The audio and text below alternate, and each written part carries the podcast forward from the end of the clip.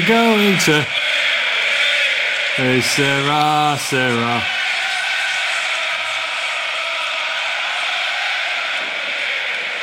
Okay, Sarah, Sarah, whatever will be, will be. Welcome to episode 270. That's 270. It's the Ines Late Night Wolves podcast. I'm your host, Nathan Judah, delighted to be joined by the Ines Wolves reporter himself, holding a beer in his hand. Is it a Portuguese beer in your hand? No, it's a Czech beer. A Czech beer in your hand at 11:51pm.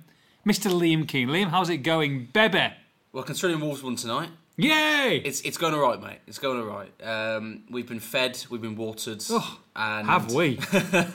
and yeah, it's a late night poddy. It's been a while. We've been, snacks have come in for us from the players' room. We've got pudding. What have you had? Well, I didn't really eat it. You inhaled it. You inhaled some beautiful chocolate pudding with chocolate some mousse. cookies on top. Unbelievable. Fruit salad. Beef ragu. I had sushi. Oh, it's unbelievable, mate. Beer each. We need to record every week here, don't we? We're living our best lives, mate. Absolutely unbelievable. I don't get fed like this at home. Actually, I think there's a steward who's going to come and see that. I think there are a couple of meals short, I think, at the moment.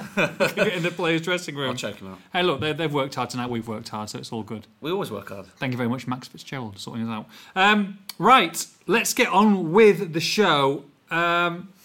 So much to talk about. Let's go over the game tonight quickly. Let's do it. Let's go over the game tonight quickly. 1-0, not great, but what a fantastic ending.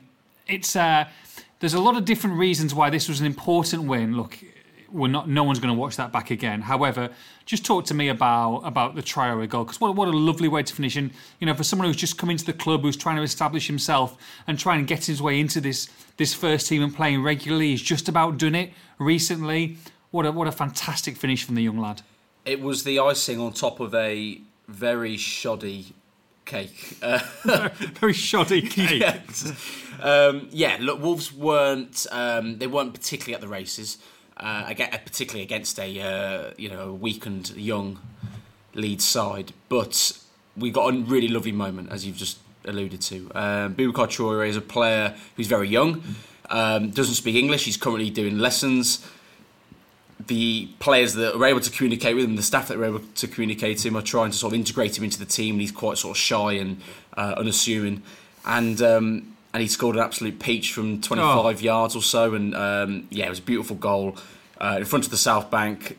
Molyneux goes wild. He runs over to the bench. He almost didn't know what to do really with his celebration. No, runs it over to the bench.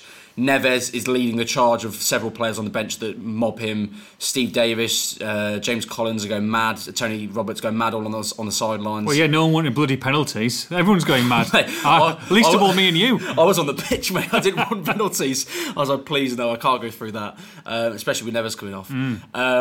So it was just a lovely moment. And of course, it gives Wolves a win that will do wonders for confidence. It will help the team to add only their fourth victory of the season from 16 games it was.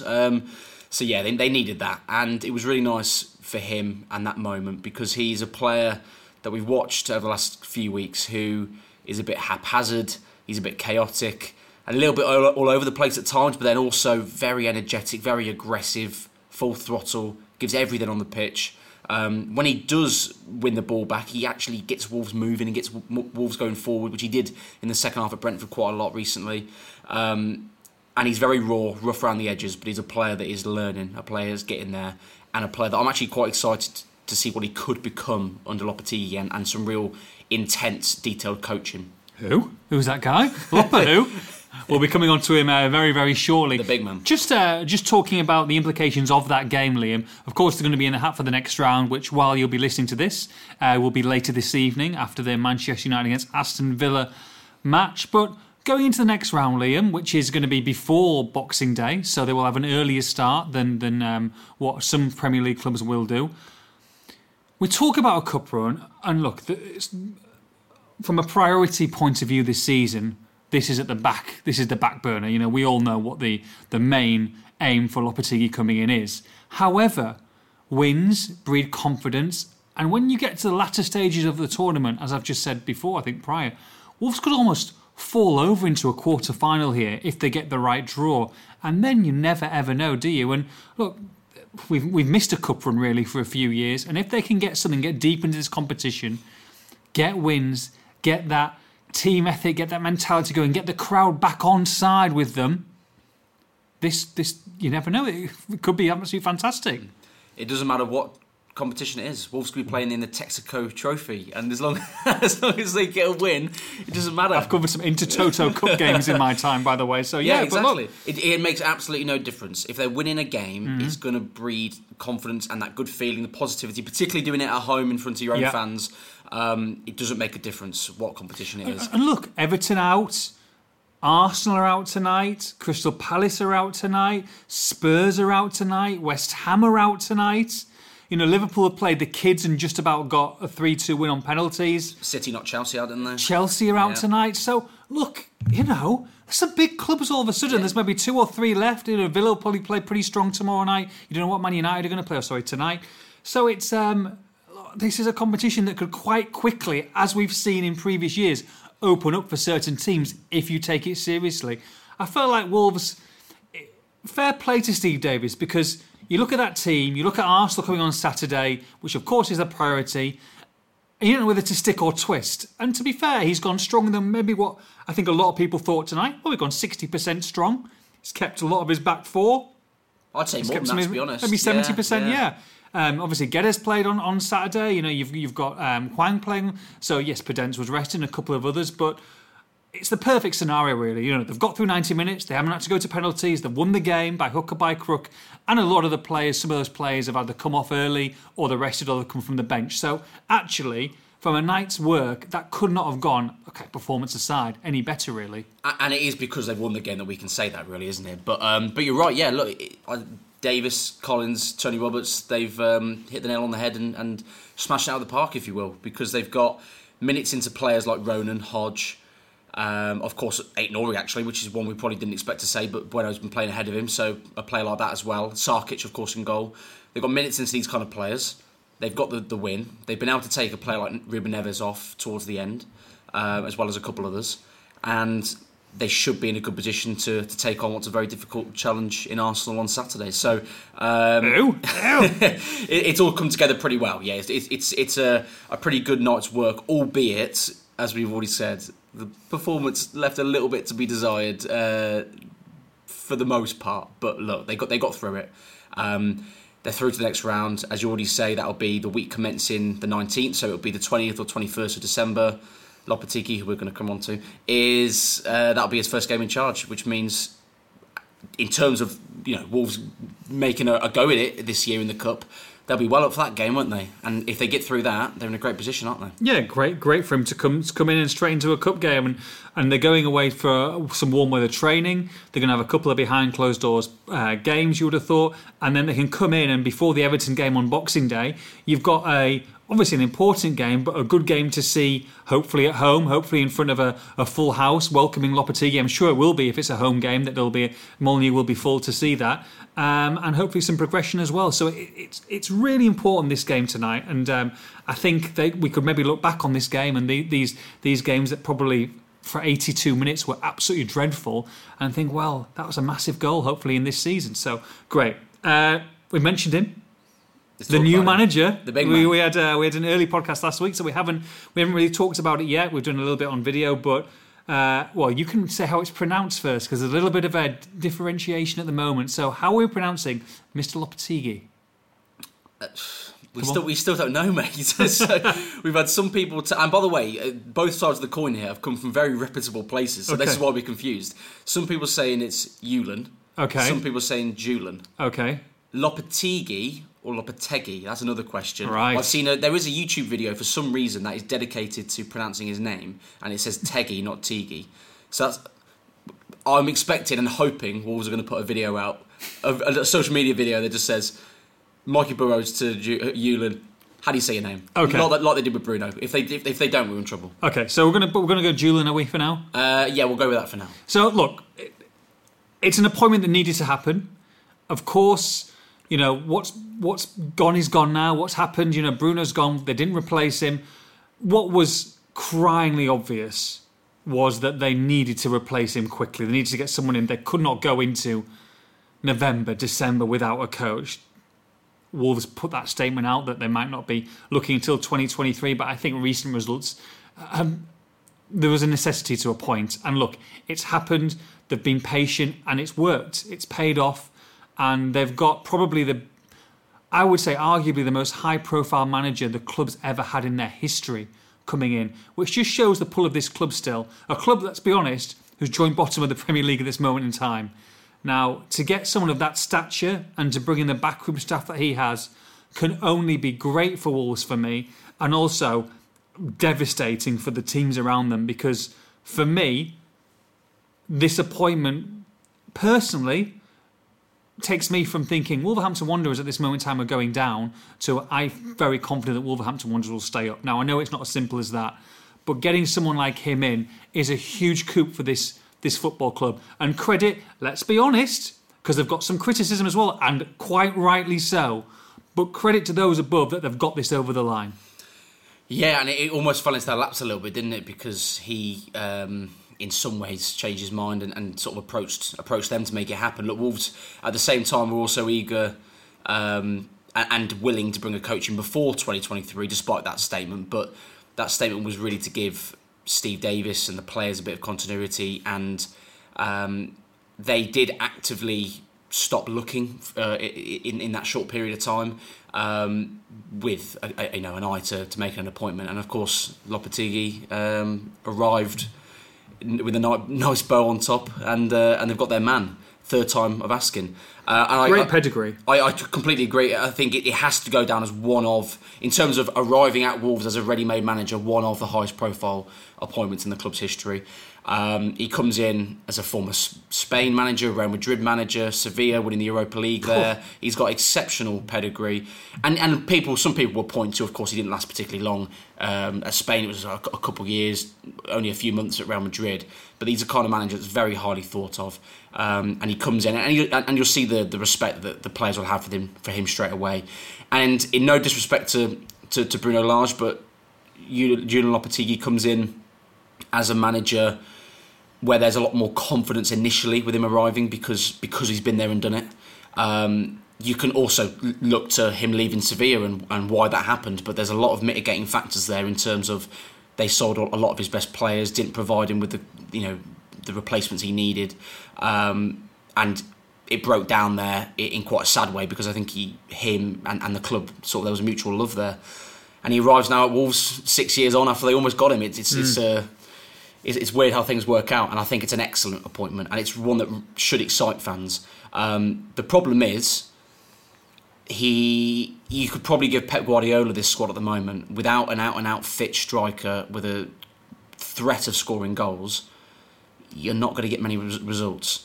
They've got a lot of work to do in January as well, alongside bringing him in. But he's got all this time to work now with the players, once they come back from some holidays, once the players from the World Cup arrive back as well.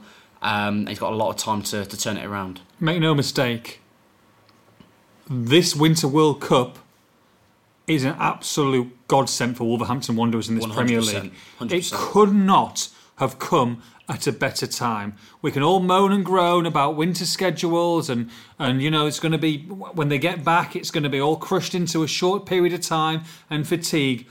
For Wolverhampton Wanderers, at every single Premier League club, all 20 of them, I guarantee Wolves are going to benefit the most from this. It's absolutely a blessing in disguise. And to get him in, we'll be at the press conference. You'll be at the press conference on Monday.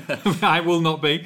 But to get him in on Monday, backroom staff are already here, of course, which we'll go on to in a minute, and to have him in place for those 6 weeks in the World Cup, to have him taking warm weather back in Spain and having his players there, to work with them privately, to get used to them, to get to know them, to get to know the club, to have two games, to come back and have a game here before the big game starts on Boxing Day, is absolutely huge. And Liam, from my point of view, and the confidence that I've got in Lopetegui and turning this club around, and yes, we'll talk about striker, but just generally, Lopetegui had more than one choice.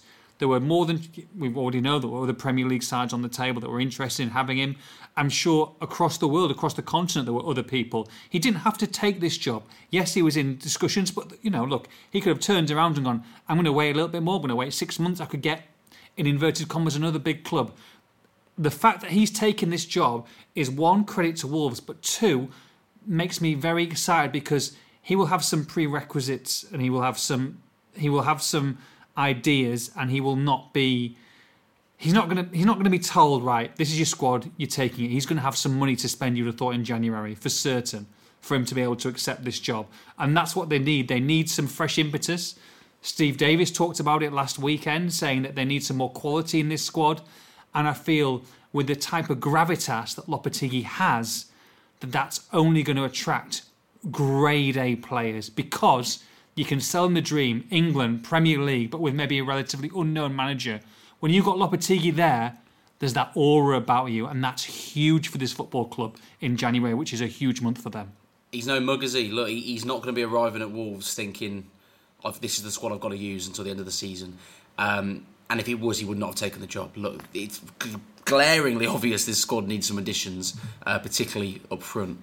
And he'll be arriving with the knowledge that he'll be able to do that. Look, are they going to go out and spend 100 plus million in January? I would hedge my bets and say probably not, because, you know, particularly after spending 113 mil or so in the summer. But additions will need to be made. Changes will need to be made to the squad.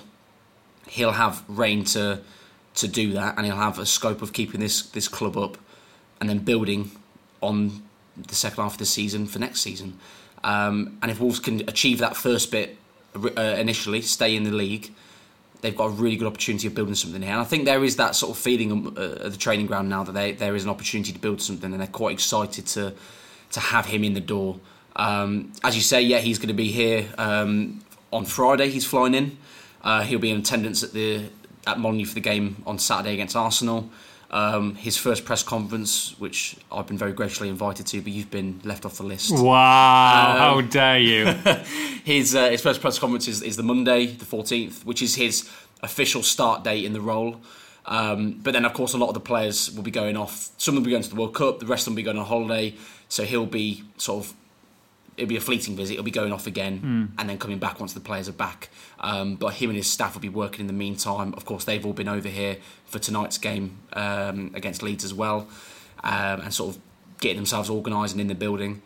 And then it'll be all hands to the pump. Let's go. Let's make something happen. Are you excited? I mean, you know, I've given my opinion of what I've seen and how I feel with the appointment, but how do you feel as, you know, a journalist, but also, you know, a Wolves fan of the appointment? Do you think it needed to be made?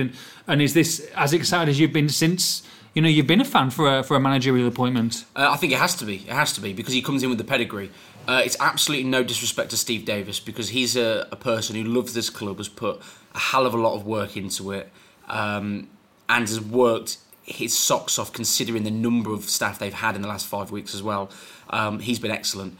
There's nothing against him, but Wolves had to make an appointment. They, of course, got rebuffed by Lopetegui originally, but then also by Michael Beale. Well, left him quite a sticky... Gone too well, Mikey, has it since, son?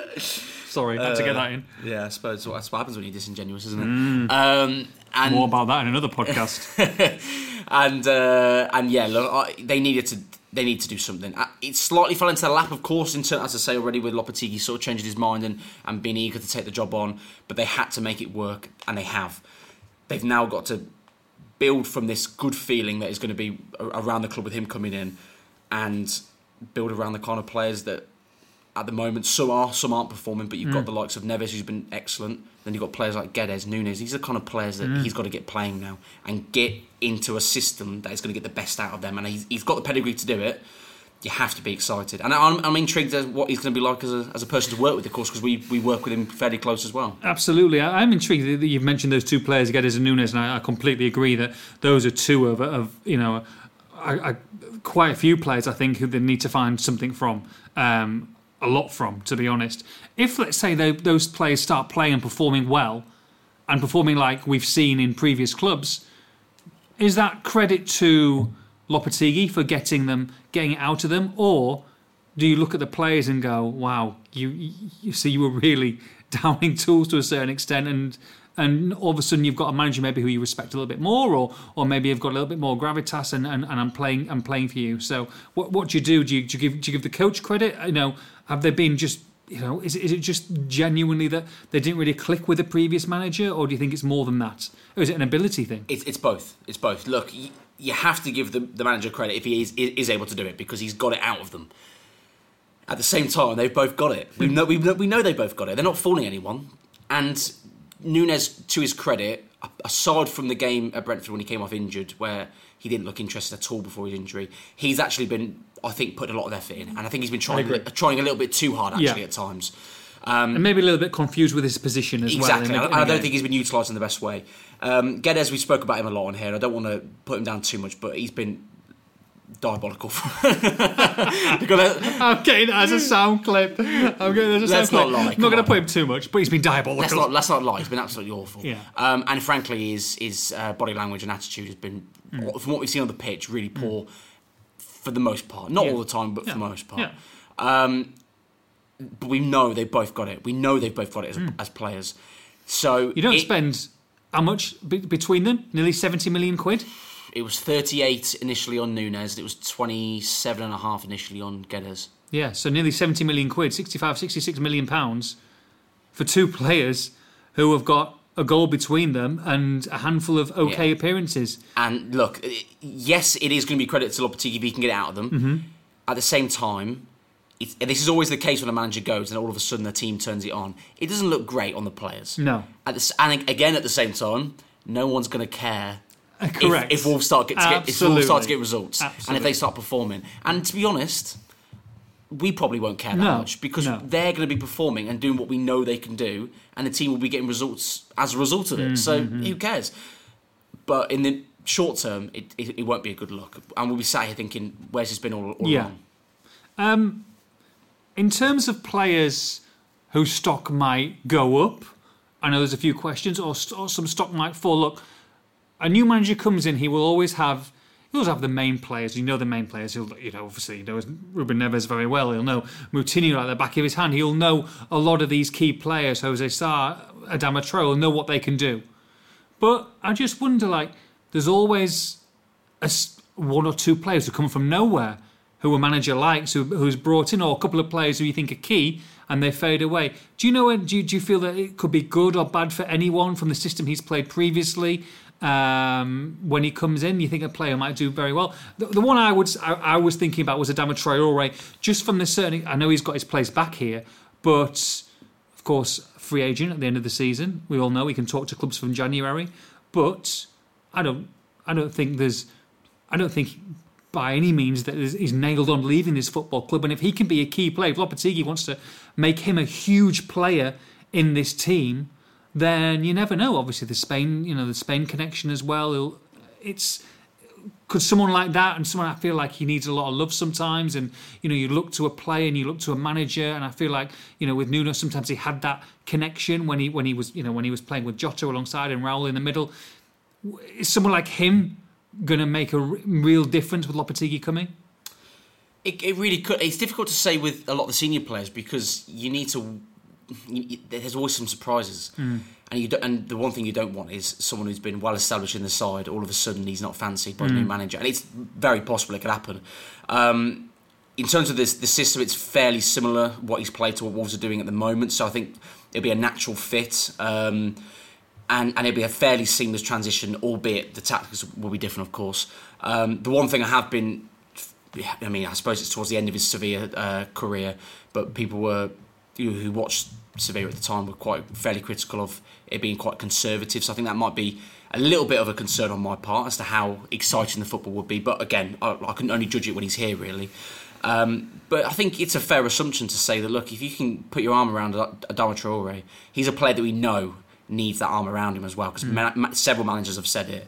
Get your arm around him, explain to him how important he is to the side, and you can make something happen there, without a doubt. One player I'd like to pick out as well is, and I would say he's the kind of player that you'd be excited to see what happens regardless of which manager comes in, is Daniel Podence. Okay, my reasoning for that is it could go one or two ways with him. It could really go one or two ways. I think he's the kind of intelligent footballer who's versatile, that if you can find the position that suits him best, which my argument is potentially out wide suits him best, he can become a real player in this side.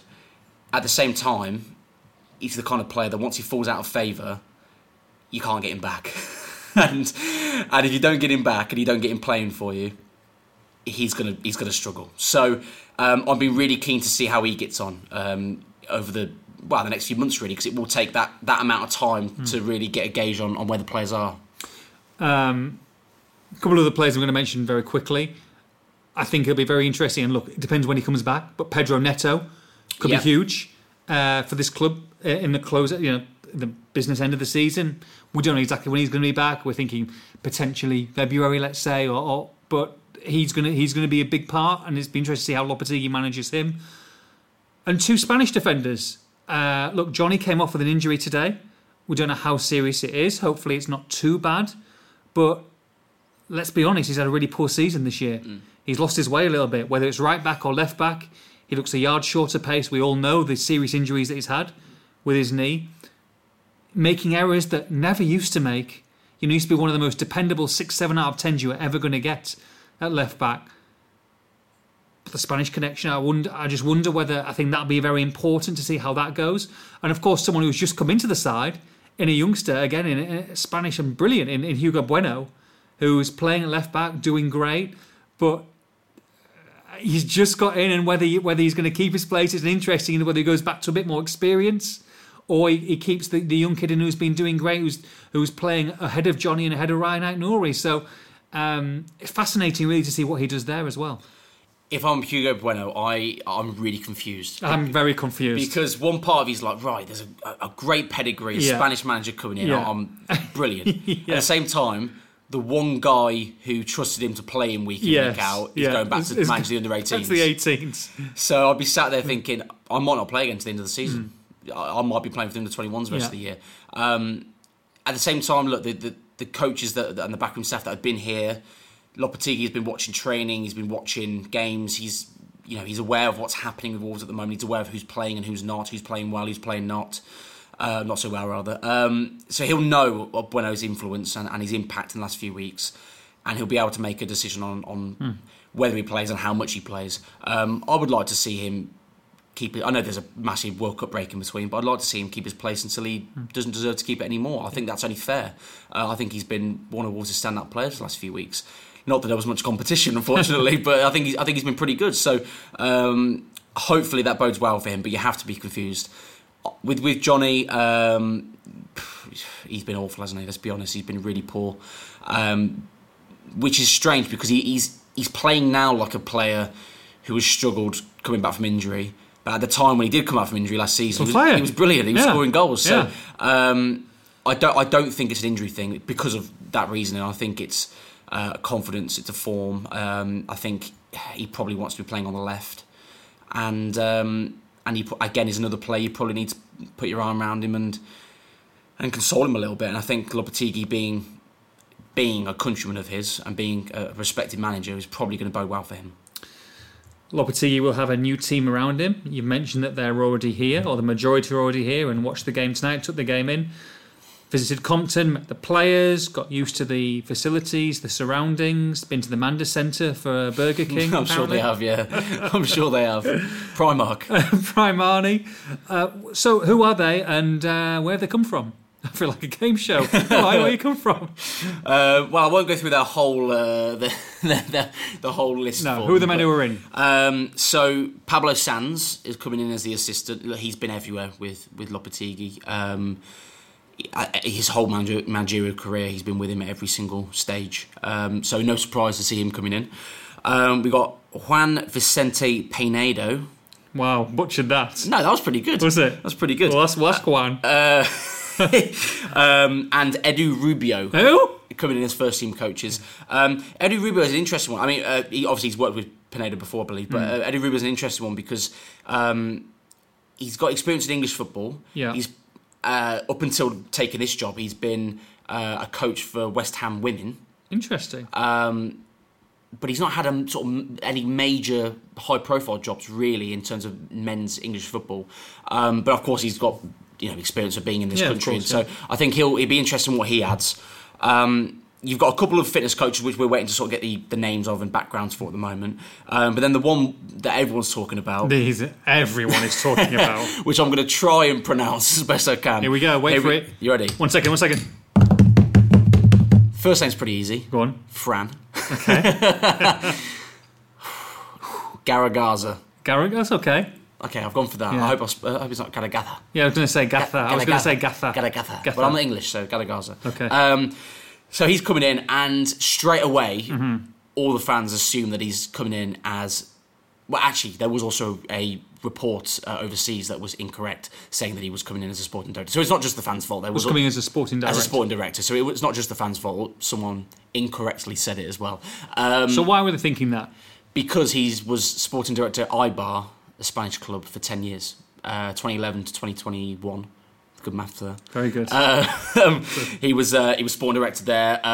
Do well. By all accounts, did a very good job. I think he's very recruitment focused and sort of worked well under the financial constraints there, and was quite well respected. There's quite a good interview with him in The Guardian that people have been reading and linking alongside my tweets talking about him recently from a couple of years ago, I think it was. So yeah, brings a decent bit of pedigree in. So where to differentiate why he's not a sporting director and what his role is actually going to be. Yeah. We'll get the formal job title, potentially by the time this podcast comes out, maybe Friday morning. The next day or two, we're going to get his official title. But what he's doing is he's coming in as part of the backroom staff. So he's not coming in as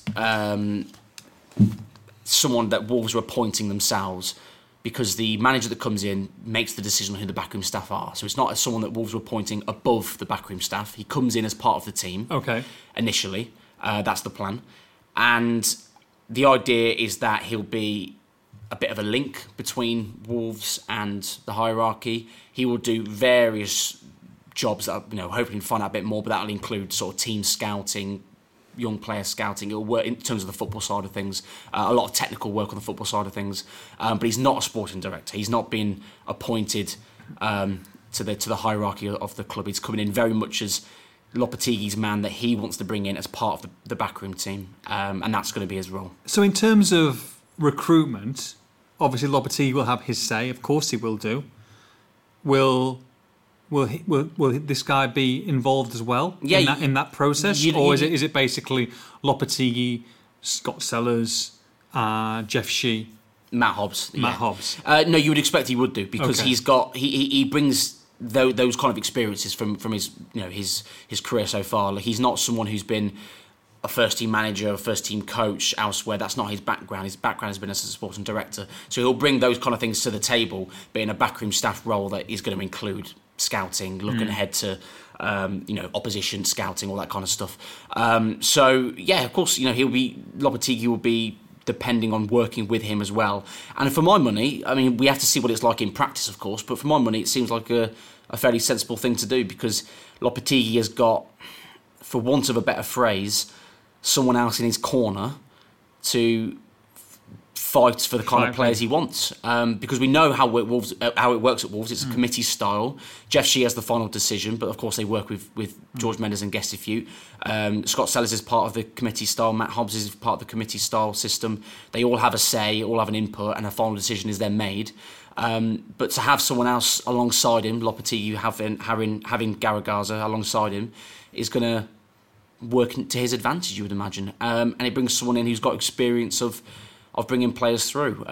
Perhaps we'll see an influx of Segunda Division players. Wow. Some players arriving at the club, I don't know. But I think that's where his role is. They'll be taking advantage of the connections. I mean, they'll have to, surely. Well, of course not. I mean, they'd be stupid not to, wouldn't they? It'd be stupid not to. And I think, it's going to... I think a sensible decision to add a bit of a link between sort of the football side of things and the hierarchy.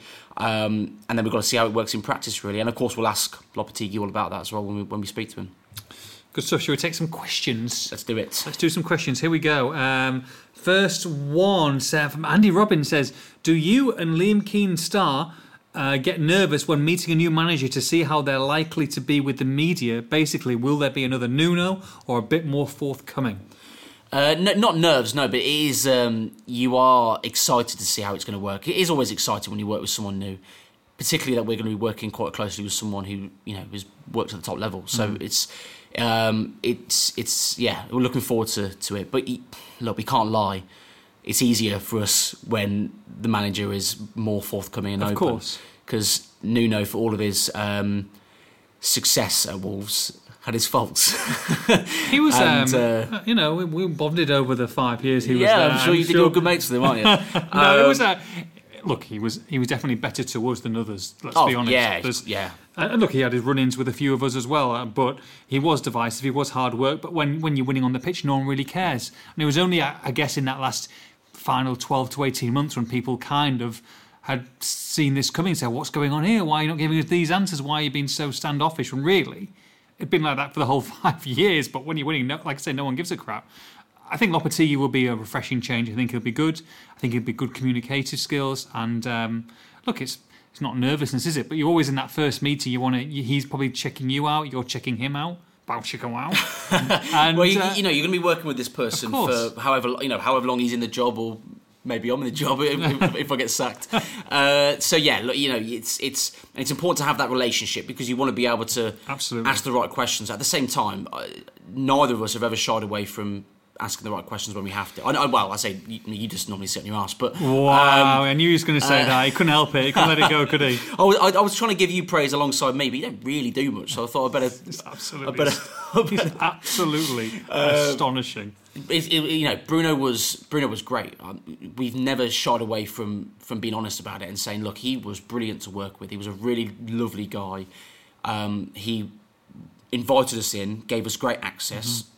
I was able to ask whatever question I liked. I say able to ask, I would always ask anyway, but I knew that it was not going to become an issue by asking the question. I asked a lot of tough questions towards the end, and he was always very honest with me, and that relationship never strained. We're not necessarily going to get as good as that with Lopetegui. Maybe it will, we'll have to wait and see. But from watching some of his interviews in English, it seems his English is very good, perhaps slightly better than Bruno's. Bruno's was pretty good. Again, we'll wait and see. But he seems fairly open. So, and I think he's been quite keen to speak to the media as well on Monday, from what I've been told. So it's going to be a really good and interesting press conference that I'm sure is going to be very, very busy. Every man and his dog is going to arrive to talk to Big Loppy. Apart from me, just to clarify, Johnny Drury will be there with Mr. Liam Keane. I'm West Brom's Johnny Drury. I'm going on holiday on Sunday. So shocking. You're going away on Thursday for a few weeks, and I'm going away on Sunday for a few weeks to taking advantage of the old winter break to the old San Diego. And you're going on a lovely trip. You're going on a train adventure, aren't you? Yeah, I'm doing like a mini interrail around Europe. So wow, there you go. Poland, Czech Republic, Austria and Hungary. And I will be eating and not moving in San Diego for 3 weeks. So I'll be doing a lot of that as well, but just...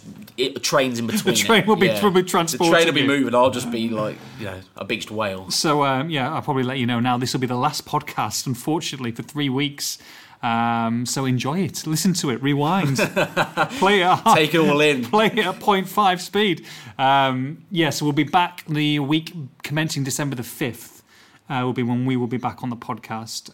But yes, there will be 3 weeks without us, which we're very sad. But, it's winter break. You've got the World Cup. There's lots going on. No one's listening to this anyway. We're going to get pissed instead. Exactly. Here you go. I'm already pissed after that one beer. I'm telling you. I've got to drive back. Lovely, wasn't it? Right. Next one, Gaz Roberts. Why is it that Traoré, Boubacar Traoré, Hodge and Ronan are making Nunes look... Look. You are pissed. He's gone. No, he spelt it wrong. He's messed up his grammar. Look like the academy players, not the £40 million player. Is it purely down to effort? Play out of position, but still showing way more. No, I don't think it's effort with Nunes. Aside from the Brentford game, I caveat that because I thought he looked very disinterested until his injury. I think he's put a lot of effort in Nunes. He just looks frustrated. He looks a little bit lost. Not in the right position, I would argue. He's an 8. I thought his best football came for Wolves so far this season, playing in a 2 in the 4-2-3-1 away at Chelsea. And I think he suffered a little bit because of that. So I don't think it's an effort thing. He just hasn't hit the ground running. And I'm confident that, the talent is there. And of course, he's still quite young as well. And he'll come through. But Time will tell. Another question. He says, why do other stands get Madry on draft and we get Tramp's piss cans of Coors in the lower Billy Wright? Coors is not a good beer. I quite like Coors. It's not a good beer. Man. Why? It's just light. It's like drinking water. Exactly. Piss. Oh, is that not a good thing? No. Really? You want to... Saying that, I see everybody drinking Carling when I'm going through the stands. Carling reminds me of my university days back in Liverpool when I was 17, and that's absolutely dreadful. 17 at uni? Oh, 18. A bit young, mate. 18. There's no way... No, don't say that. There's no way you drank Carling, surely. I drank a pint of Carling. I would, because I'm a man of the people. You... I washed it down with a takeaway. Or two, or three. Oh, I suppose... Oh, yeah, I forgot. Yeah, it was bad days, mate. I suppose at that age you were a big lad, weren't you? Yeah, I was a big boy. Right. Look, okay, let's address the elephant in the room because there's so many questions about it. Raúl Jiménez. Everybody's asking about it, so we're going to have... Let's go straight on. Let's stop the questions because about 8 or 9 of them are on Raúl. Raúl Jiménez, a lot of people are not happy, especially tonight. Wolverhampton Wanderers versus Leeds United in the Carabao Cup. Raúl Jiménez, who we put the story out early this week, will not play for Wolves, was named on the bench for Mexico tonight in their friendly pre-World Cup warm-up game. People are going absolutely bananas. He didn't come on. What's the situation with Raúl? For me, regardless of the fact, the optics in the last 2 to 3 weeks have not been good. Mexico, Raúl, Wolves. There seems to be a situation going where not everybody's on the same page. It doesn't look good, especially when Wolves are struggling badly in the league. What's happening with Raúl Jiménez? Where is he at this? Where is he tonight? Where was he last week? Where is he this weekend? Because at the moment, it's a bit of a shit show. I'll be honest, Liam. I'm not going to argue with that too much, to be honest. So just to take it back very briefly, he spent 3 weeks over in Mexico. Continuing his rehab during October. That was under the guidance of the Mexico national team doctors, but it was Wolves' rehab plan for his groin injury, and Wolves' doctors and physios were spending a week out there at a time, going out there and seeing him and working with him as well. So Wolves had a grip on his rehab, albeit albeit he wasn't at Compton. He came back at the end of October, back to Compton. He's been doing individual training on the grass since then. So how long was he at Compton for? It was end of October, and then it was last week. Last week he went back to... So it was days? No, it was this week, sorry. Early this week, I'm getting my days mixed up. So he was only at... Maybe a week? A week max, I think, back at Compton, yeah. And he was doing individual training on the grass, ball work, so he's getting closer in terms of getting back to playing, but not ready to play yet. The idea then, this week, was to send him off back to the Mexico team. They're in Spain, not in Mexico, doing their warm-up games. The idea around that is to have him around the squad because he's not going to be fit to play for Wolves in this game, which obviously he didn't, and against Arsenal. So he wants to be fit for the World Cup now because he's not going to make it for Wolves in time. So to be around the squad, the idea was for him to be, integrated in and around and feel part of it, help him mentally and physically, and maybe get back quicker or get back healthy. That was part of the idea with him going to Mexico in the first place as well, because he was around his family, he was around people he knew in a setting that was comfortable for him as he was trying to get over quite a sort of chronic and annoying injury, really. Where this has gone wrong, on a couple of fronts actually, one of them I'll address first, is that Raúl Jiménez has not helped himself with the way he's addressed it online. Mm-hmm. He's posting about sponsorships, he's posting about Mexico, and he's not saying anything about Wolves. Sometimes when they're playing. Exactly. Those other two are fine to do, as long as you're addressing Wolves at the same time, and he's not been doing that. That's my biggest criticism of him, really, if I'm honest. And it's not because he doesn't like Wolves, it's not because he doesn't want Wolves to do well, it's not because he doesn't want to be at the club, but it's just a strange way of approaching it. And I think you can see his partner doing posts and cryptic posts about, obviously, the criticism he's been getting. They're obviously hurt with the criticism. Of course they are. Absolutely 100%. Yeah, of course. They've taken it to heart. And, some of it, I think, is shocking.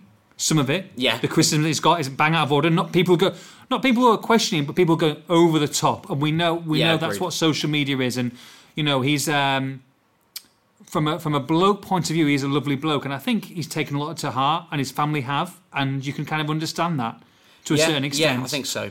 But he's a professional footballer.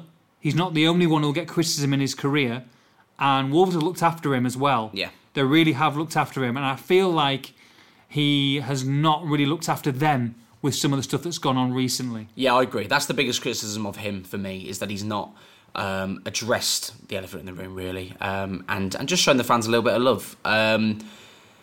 Maybe he doesn't feel that he should give it when he's been getting a lot of criticism, but you know, you've got to take the rough with the smooth. Mm. You've got to go out there and just a post here and there about the result or about a certain player or whatever it might be, or can't wait to get back, wolf emoji, or something even as trivial and as small as that, I think would go a long way. So that's where he's gone wrong, really. So the idea this week, he's gone off to Spain. He's around the squad. He's been doing some training with them, so the warm ups, which is normal for a player that's injured to do warm ups and then go away and do their own stuff. He's been doing some shooting drills, but not doing full team training. Albeit, again, the videos coming out from Mexico is of him doing shooting drills. I mean, come on, guys. And it looks like he's doing full training, and it's a really bad look. And that's Mexico's fault, really, alongside, to some extent, Raúl, although he doesn't have editorial control at least. And then it all comes to a head tonight, on Wednesday evening. They've got a friendly with Iraq, and he's named on the bench. Now, he sat on the bench, and we've found this out, obviously, since he was first named on there, but he sat on the bench in a cap, a T-shirt and shorts on, and trainers. He's not playing. He's never going to come on. He's not ready to play. Yet Mexico put his name in the graphic, put that graphic out. You go onto a website that has the teams for the friendly. Yeah. His name's on there. Yeah. 9, Raúl Jiménez. He's named in the squad. Mm-hmm. It is exceptionally poor from Mexico. Really, really poor from them. Wolves are then find out about it at the game. So Wolves were oblivious that he was going to be even named in their lineup, whether he's going to play or not. No, exactly. Wolves find out about it while we're here, sat at Molineux, contact Mexico to say, what the hell's going on? Why is he named on the bench? They come back to say he's been named on the bench so he can feel part of the team. They even made a point of saying he's not dressed as if he's going to play, and obviously the videos have shown that is true. He's obviously in the T-shirt, etc.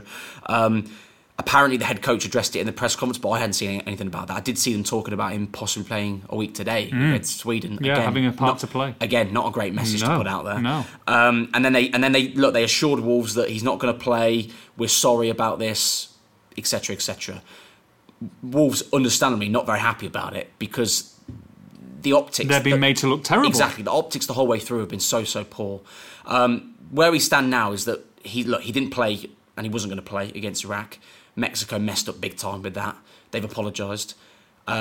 He's not going to be fit until around about the end of the month, which could coincide with World Cup games. We're going to find out whether he gets called up to the squad. I think we're expecting he probably... He's in the squad, sure. We're expecting he probably will be, because he's their talisman. He's their biggest name. They want him there. And whether he plays a minute or not, we'll find out. But the whole thing has been a saga that was avoidable, really, where Wolves initially could have communicated it a bit better. Then after that, things out of Wolves' control. Jimenez not approaching it very well. Mexico making big mistakes.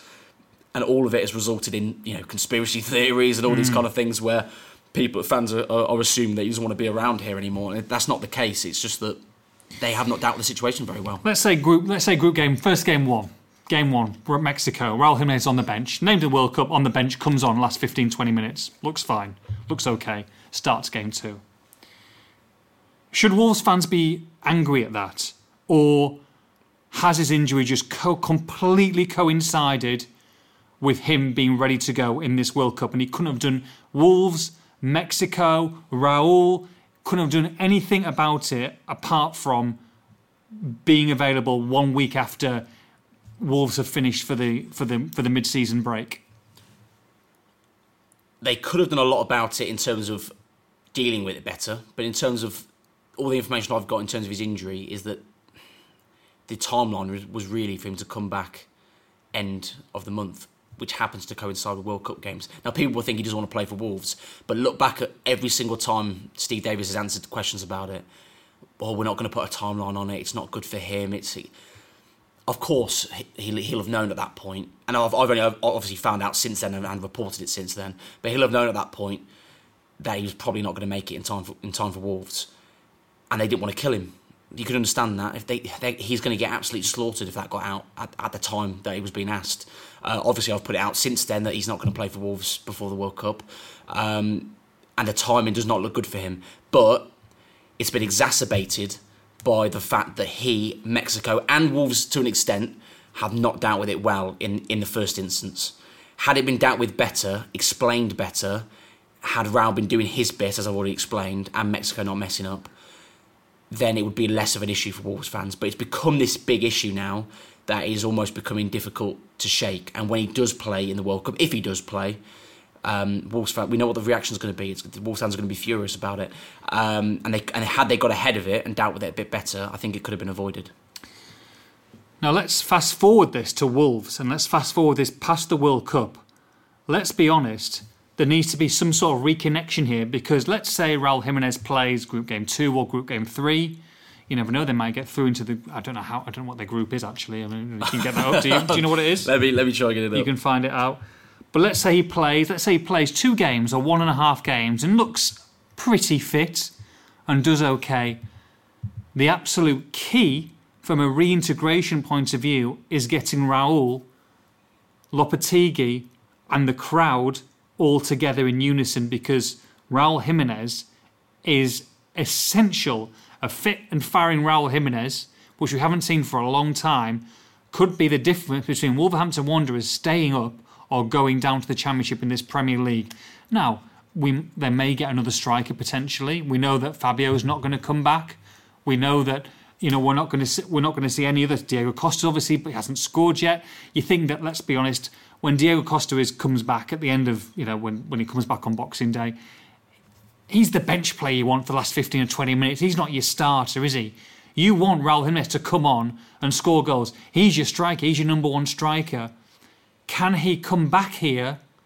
Can he get the fans back on side under a new manager and start scoring goals? Because that's the most important thing. Between now and the end of the season, I don't give a crap about Mexico, to be honest. I care about Raúl Jiménez scoring goals in a Wolverhampton Wanderers uniform. Uniform? Yeah, good old American. Nice way to put it. Yeah. They're playing Poland, Argentina and Saudi Arabia.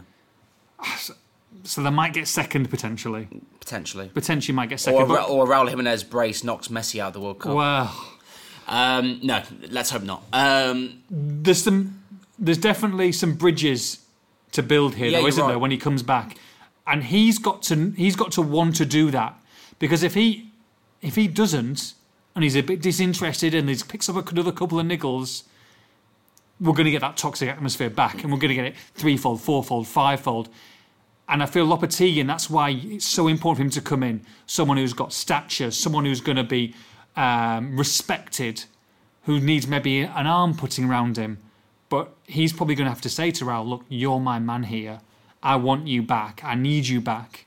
And he's going to be integral to coming. And he's coming back this weekend as well, Liam, which you didn't say, obviously. Oh, yeah, yes, I do. He's coming back this weekend. Obviously, he'll be here for Lopetegui's arrival on Friday, meet him. I imagine he'll be watching the game on Saturday, and then depending on him being called up. That's an important meeting, though, yeah? Between them two this weekend? Yeah, massively. I'll play devil's advocate slightly and say, as far as Wolves and Wolves fans are concerned, if Jiménez does play the World Cup and he plays well, it could be good news for Wolves at the same time. Look, you've got to try and think about it positively. If he comes back and plays well for Wolves, it's, happy days. At the same time, you hit the nail on the head there by saying he's got to want to turn it around. Because the Wolves fans, they're not stupid. They will know whether he wants to or not. They'll be able to sense it. And I'm talking about in this stadium. Social media is a different thing, a different beast. There's a lot of noise on social media, a lot of it unwarranted, some of it warranted. In this stadium, they'll be able to tell if he wants to be there or not. They'll be able to tell if he wants it for Wolves, which I think he will. And if he shows that, the fans will get behind him in the stadium 100% straight away. The song will come out, they'll be behind him. If they don't, they will also go the other way, and they'll make their voices heard. So if he shows that, and if he wants to do it, it can be done, and this can all be forgotten about, and hopefully lessons learnt from it. But if he doesn't, he may not be a Wolves player much longer, because once you lose that connection, it's difficult to get it back. Call it now. Raúl Jiménez meets up with the training camp maybe late on, so they've obviously got that first game in the Carabao, but 26th and then 31st, and then we get into January. Raúl Jiménez is fit. He's playing. He's done okay. Do Wolves go and get another striker in January? Yeah, I think so. You'd think they do. If he comes back and he's firing, which is, of course, he's not really been firing for 18 months, so it's difficult to say, then maybe not. But I think if he's come back, he's playing okay, he's playing games and he's fit, they maybe go down the loan market route, or perhaps a versatile forward rather than an out-and-out striker. But I think they go for someone along those lines, because they need goals. Goals is the biggest thing that they need to improve on, and they may need to go into the market to get that. Okay, interesting. Look, long chat about Jimenez, but you can understand why, of course, with everything that's gone on tonight. We'll take some more questions, and then we'll obviously preview the game on Saturday. When will Yerson Mosquera get his chance, says Wolves' latest. I mean, I made this big post today saying, can't wait to see Yerson Mosquera dominate tonight, and he's been waiting, obviously nearly came on Saturday, and he's on the bench again. What's Yerson Mosquera feeling at this moment in time? When am I going to get a chance? Feel a little bit bad for him, but I did predict that Collins and Kilman would play today, so I'm not massively surprised. All right. I got it right. Come on. Right. I only got two wrong for my predicted team. I'm quite impressed with. He's the kind of player that is probably going to have to get more minutes with the 21s this season, and potentially go on loan. Even as early as January, if Wolves can bring some players in. Steve Davis already hinted to say that Lopetegui may want to bring some defenders in, using his own opinion to say that Wolves need some quality in defence, basically, in a roundabout way of saying it. And if that's the case, if they bring some defenders in, he'll be the first one out the door to go on loan. You have to remember, think yourself back to deadline day in 1st of September. He was about to go on loan to a French club, and it got pulled because the Dawson deal didn't go through. So I would expect that deal to probably get done for him to go on loan somewhere, provided they could get cover, because unless all of a sudden Lopetegui takes a shine to him and he starts playing him week in, week out, which seems unlikely, that's the best way for him to develop now, because he's not going to get minutes, I don't think. George Brown, how big is Lopetegui's job to keep this team up? Tonight was tragic, he says. And does Ruben Neves have to be sold to bring in the additions we need? No, I don't think so. And there's absolutely zero desire from Wolves to let him go in January. In the position they're in, to let their best player go would be absolutely criminal. It would have to be, an offer too good to turn down for them to even consider it. So I think it's very unlikely. Of course, the likelihood of him leaving in the summer is massive, but in terms of January, we're expecting it not to happen. So no, I don't think that needs to happen for them to bring players in. They'll have to make some additions. They'll have the loan market to their advantage as well. This team needs this. I keep coming back to this team needs additions. It needs goals. But Neves is not key to. Neves is in the opposite way is so key to staying for that to happen, rather than him having to go. And Lopetegui's got a big job on his hands. Ellis Leeson says, other than Sarr and Neves, who are the first three names on the team sheet for Lopetegui? Good question. Apart from Sarr and Neves, I would say at this moment in time, Daniel Podence. Hodge. Remember when you said it was? What do you say? You thought his name was John? Was it? Was that the first, something like that? Maybe in pre-season. I would say John Hodge. Yeah. I would say Daniel Podence. Okay, interesting. For me, I really do think that at the moment, because I think he's one of the players that, he's one of the few forwards that's actually done much in terms of scoring goals. And I would say Max Kilman. Mm-hmm. Do you say three? I'll just give you two. Yeah, I'd say two, yeah. Say, wow. Let me think of another one. It's tough because I think... I'll go Adama Traoré. I'll go them. Okay. Adama Traoré, Max Kilman and Podence. I'd be tempted to say Collins, but I can see Wolves making some additions and maybe giving players breaks here and there. Really? Okay. Kilman and Collins are both very good players, but their experience, I think, is letting them down at the moment, and they're in a bit of a rut. they're having good games. They were both good against Brentford, and then they're having very iffy games. And they were, particularly Collins was a little bit shaky at times tonight against Leeds. So, yeah, I think I'd go with Eden 3. I would suggest two of those three, and I'd add Matías Nunes. I think Nunes will be one of his key players in this, but we'll see how it goes. I almost went there. I thought about it. But you didn't. But I didn't. Right, okay. A lot of people are about exactly the same. Here we go. Is Boubacar Traoré the greatest midfielder the world has ever seen, says Jack. I love it. Yes. Yes. Let's just go with it. Well, him and Hodge, obviously. A few people saying this, Liam. So I know you've got an opinion on it. Pete, Dexter Lembekisa to start right back on Saturday. Came on for all of how many? God, what? World class, though. I've got it here. World class, Liam. It was... Oh... My word. I've just realised from my report that is on the website, I forgot to put Lembekisa as coming on. Wow! I've just got to check. What minute did he come on? Do you want me to find it for you? That was a mistake. Well, you can talk about it and I'll find it for you. Yes, you were obviously referring to a joke that I made in pre-season when I referred to him as world class, which obviously was a joke, but I also, every time I've seen him, I've liked him. 8 minutes, came on the 82nd minute. 82nd minute. Could we change that online? Is that right? Yes, I'll change it for you after this, yes. Well, I sat on my arse and don't do anything, so I'll just edit your errors, mate, you know. Oh, whatever. No one reads my stuff anyway. I've liked what I've seen with him every time I've watched him play. Looked really good for the 21s and 23s, obviously, last season. I thought he did pretty well when he came on. He got a good cross in, a couple decent Forest forward, pass inside, good defensively. But let's not get carried away. You know, he didn't have a lot of time to make a huge impact. I'd be very surprised if he starts against Arsenal. The only reason he may start against Arsenal is because of how poor Semedo and Johnny have been, and that it's Steve Davis who has obviously not been afraid to put youngsters in. But I find it very difficult to believe that he'll get in. But I do think he's a player that you know keep an eye on, and he could be one of the next crop that eventually come through. Has Johnny evolved into the modern day Darren Anderton? Says Jay. Look. I don't think it was massively serious, but I expect him will be a major doubt for Saturday. You'd going expect into Saturday. So, yeah. So we'll see, and we'll obviously discuss the team coming up in that one. Right. Word from our sponsors, Kettle and Toaster Man. Thank you very much for your questions, by the way. Liam, do you want me to talk about kettles or toasters? I'll go kettle. I like a good brew. Well, you know, yeah, I'm talking about toaster because that's what I've got. That's what I've got queued up here. So it's 50-50 chance. Why did you ask me that? It's a 50-50 chance, and you messed up. I'm changing the thing from the report while you're doing that. Kino, what do you get paid an hour here? What do you reckon? Expressing style. Well, even if I knew the answer, I wouldn't be telling you. Okay. Well, I reckon you get paid, especially not on a public platform. Like I reckon you get paid about, let's say, Express and Star, you're one of the top reports. I would say you're on about £7 an hour.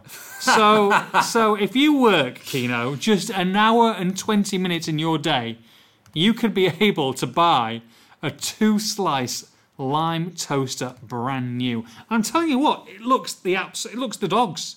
It's absolutely superb. Come have a look. It's coming around here. Around the table. It's the first time we've done a podcast together this season, so in person. Look at that.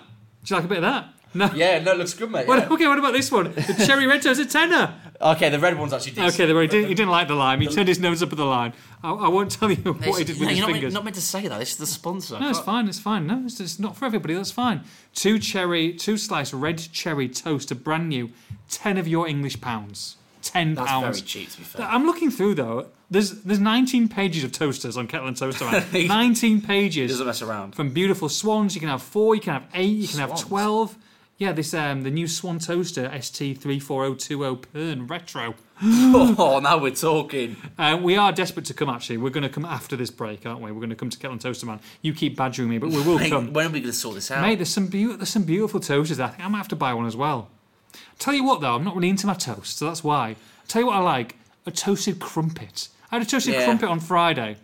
Just toasted 1 slice, toasted crumpet, a lot of Lurpak on it. Oh, yeah. Just seeping in, but you've got to leave it for a little bit so it seeps in so it's moist when you bite into it. You're getting paid too much, mate. Lurpak. Oh, mate. That's like £9 a tub at the moment, isn't it? Yeah, Lurpak. I think so, yeah. They've got the security tags on Tesco with Lurpak. Have they? Shut up. I'm not joking. That was because of the cost of living crisis, the prices went up and people were nicking Lurpaks. Are you joking? I'm not, mate, I'm not messing around with it. I've never been to a Tesco in my life, mate, I'll be honest. It's Waitrose or bust. No, I've never just limited Marks and Sparks before. Oh, God. Heart bleeds for you. KetToastMan.co.uk, beautiful sponsors. Thank you as ever. Right. You talked about someone who may or may not be looking over his shoulder, Nathan Collins. How would you like to win a Wolves shirt signed by the man, the number 4? I mean, yeah. So I was not prepared for you to say that. So I was just, like, I was sort of in my own world for a second. I would. I like to. I keep saying this every week. I collect shirts, signed shirts. I love all that stuff. So you're looking at a Collins signed shirt plus a Pedro Neto signed and framed montage plus a Jimenez signed and framed Wolves montage. You're looking at £250 probably overall. I would have thought you pay for all those three. Wait, whoa! No, you'd pay way more than that. Oh, really? You might be talking £250 for one of them. Oh, really? Wow. Especially if it's framed. It's framed. You're talking about all framed. You're talking £250 for one of them. Oh, wow! So that and then there's some pictures. Take. Okay, so let's say maybe £300-400 worth of stuff. Easily. £2.36 for an entry with football prizes. Get yourself online next Wednesday, 7:30. 149 tickets available. It's just gone online today. There's already 6 that have been sold. £2 flying out the door. Get your hands on them quick. There's only 143 more. £2.36, 10% discount code. Wolves Poddy. So £2.36, 10% discount code gets you how much off, Liam? Wait, say that again. What was it? £2.36. Here we go. 10%. You get 10% off. Oh, God. So what's that giving you off, Liam? Maths year 3. £2.36.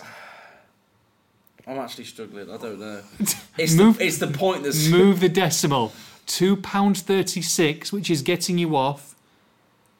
I don't care. Oh, mate, I don't care. It's getting about 24p off. I was going to say 23p. No, I don't. Give me that one. You're that one in the class saying, I was going to say that. I was never good at maths. To the back of the classroom, no, you're not. Or English, or writing. Right, move on. You're going to sit on your arse. Wolves against... You've already had that one. Wolves against Arsenal. 7:45? Yeah, by the way, what the hell is that about? Yeah, not happy here. Saturday night. I actually don't know. I need to... Probably should have done this before the podcast, perhaps. Is it on TV or not? Oh. Because why the hell is it 7:45 on a Saturday? That is so stupid. It got moved for TV, so I'm sure it will be.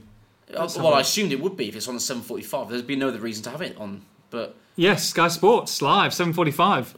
They've got Newcastle-Chelsea at 5:30 and Wolves-Arsenal 7:45. It's stupid, mate. It's crazy. I mean, it's the World Cup, that's why as well. Just do it on a Sunday instead. Like. No, because then I won't be able to attend, so this is perfect for me. Exactly, do it on the Sunday. Wow, it's the dream for you. Yeah, perfect.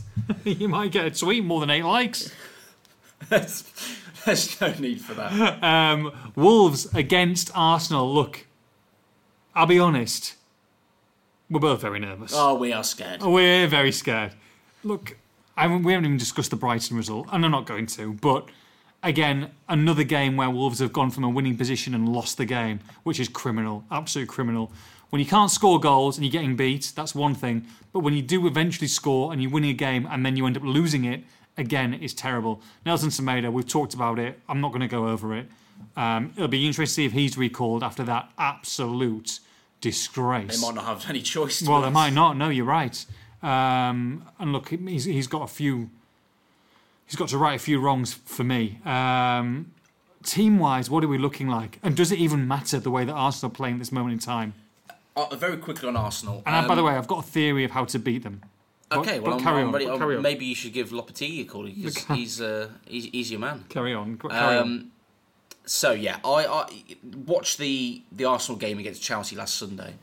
I was working actually on Sunday, slaving away. You were sat in your arse game, probably. I'm assuming. I think you found I was working on Sunday as well, Liam Keane. Oh yes, I know you were, but you weren't doing much, were you? What? Wow! Just taking some Villa report, putting it online, and sitting around. Wow! Anyway, you're astonishing. Anyway, stealing a living. So, carry on. Watching Arsenal in that game, they weren't. Incredibly clinical, or obviously it was only 1-0 in the end, so it wasn't in terms of a high scoring scoreline. But the control they exerted over Chelsea was so impressive.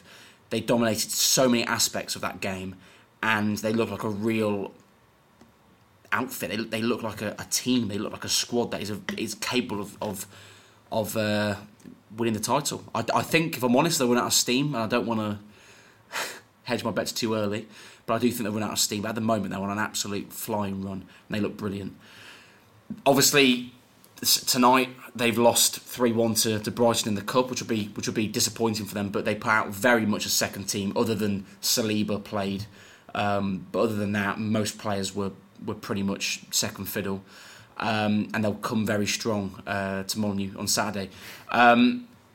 Oh, mate, why did you have to start laughing? You knew what I meant. You're actually sick in the head. What is wrong? On. What is wrong with you? Carry on. Anyway, they will come extremely. No, I'm not going to go there again. So your face. It's 1:00 in the morning. Come on, they're not people listening to 10 in the morning. Let alone one. Oh, who cares? Wow. Let me look at their team first. Martinelli, Jesus, Saka, you expect as a front three. Brilliant midfield.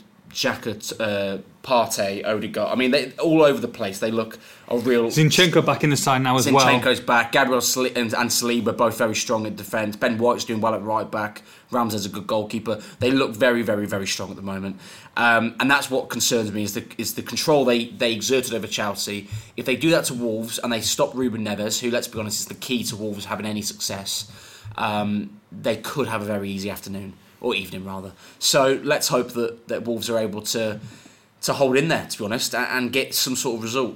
How I think Wolves will play, I think it, for the most part, it picks itself, to be honest.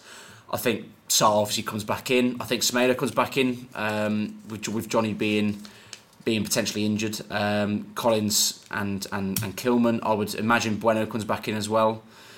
Midfield of probably Neves, Moutinho, and then it depends on Nunes being fit. If he's fit, he plays. If not, Boubacar Traoré. Front three, there's only real one position that is up for grabs. I would argue Adama and Hwang probably both start, and you're probably between Podence and Guedes. For me, I would play Podence. But 85-90% of that team picks itself, which is partly down to the fact that they haven't got many other options. That's just the way it is. So, let's be honest, right? Wolves are expected to get beat. And probably get beat heavily. Probably 2 or 3. You'd have thought so. That's what people are expecting, yeah. And to be honest, I think me and you were expecting that. Yeah.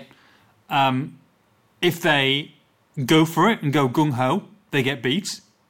If they sit back and soak it up and try and get a draw or 0-0, they get beat. And if they try and just get one on the counter-attack, they'll probably get beat, Liam. Let's be honest, that's the situation we're looking at, which is a sad situation to be, but it is probable. For me, there's one way that they can potentially get a result here. And it's not a pretty way, but it's Steve Davis's last game. I know what you're going to say. Don't do it. You know what I'm going to say. It's Steve Davis's last game. Look, this isn't personnel-wise or anything like that. Oh, okay. No. It's not going back to a back five. That's or what whatever. No. Yeah. The one thing that you've got, and you need to get this home crowd going, and you need to get them going early on. You've got all these internationals for Arsenal ready to go with the World Cup one day away. Before they go and meet, they're going to link up with Brazil and everyone else. There will be a small, little doubt, tiny way, somewhere right at the back of their minds, saying, don't get injured today. Don't get injured. Just be careful. Play the game. Hopefully they make it easier for us. Hopefully there's lots of space. Let's pass it about. Let's play. Let's score some lovely goals. Let's get out of here. For me, Steve Davis has got to take this team old school. You've got to get through them. You've got to be attacking. You've got to be aggressive.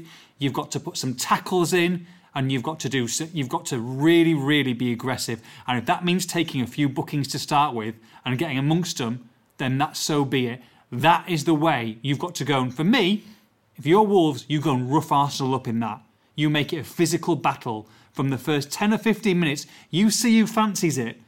And I tell you what, let's say Boubacar Traoré goes straight through, flipping, I don't know, Martinelli, minute 3...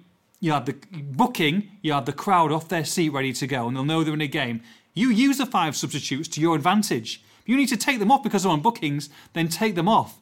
but get through them. You see if they fancy it. You see if they don't want to know, because I guarantee you when they do that, and let's see how the referee plays it, but if he's letting a couple go and you make it physical, I guarantee there'll be a few people there going, I know we're doing well, don't fancy this, I want to be on that flight going to the World Cup. For me, that's the only way Wolves have a shout, but they have got to be physical from game one, and that's how they get a result in this game. My word, that was a motivational speech. I'm just saying. I feel like I'm ready to go. I'm ready to do a two-footer on Xhaka right now. Let's go. I'm just saying, if you're Steve Davis, it's your last game, you say, you go back, you go old school, you go British. Steve Davis is British as they come. You come in there, you give it to them, you go through them. On. You go Let's through them. Yes. And you bloody kill them. And then we'll see you standing at the end of the game. You might be down to four men. You might be. But I'm not going to argue with you. Yeah, I think it's quite a good shout. I think you've got to be. The only thing that goes against Wolves with that is Wolves also have a couple of players that don't want to get injured and go to the World Cup. Yeah, but I think they've got less, though. But no, you're right, they do. They do have less. So it plays to their advantage. And maybe you... I wouldn't go as far as saying you take Neves out and don't start him. No, of course not. But maybe you play it to your advantage. If you have to bring someone off and you bring on a little ratty player, and I mean that as a positive, like Joe Hodge, who really does put a tackle in, who gets amongst them, get him on there for the last 15, 20 as well. And that's why I'd start Traoré, mate. I'd start Traoré. He's on a high, go through him, you sit in the middle of the pitch, you bang it, you orchestrate it, or Moutinho, but you get into them. You get into them. And...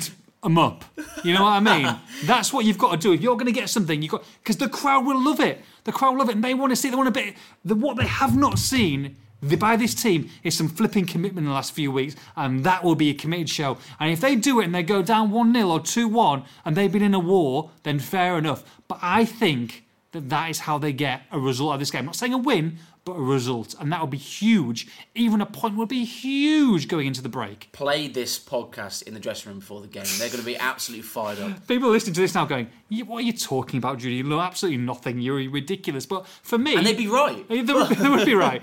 But for me, driving to the game today, and I'm thinking, how do they get a result? I'm talking about this podcast. How do they get a result against Arsenal? For me, that is the way they do it.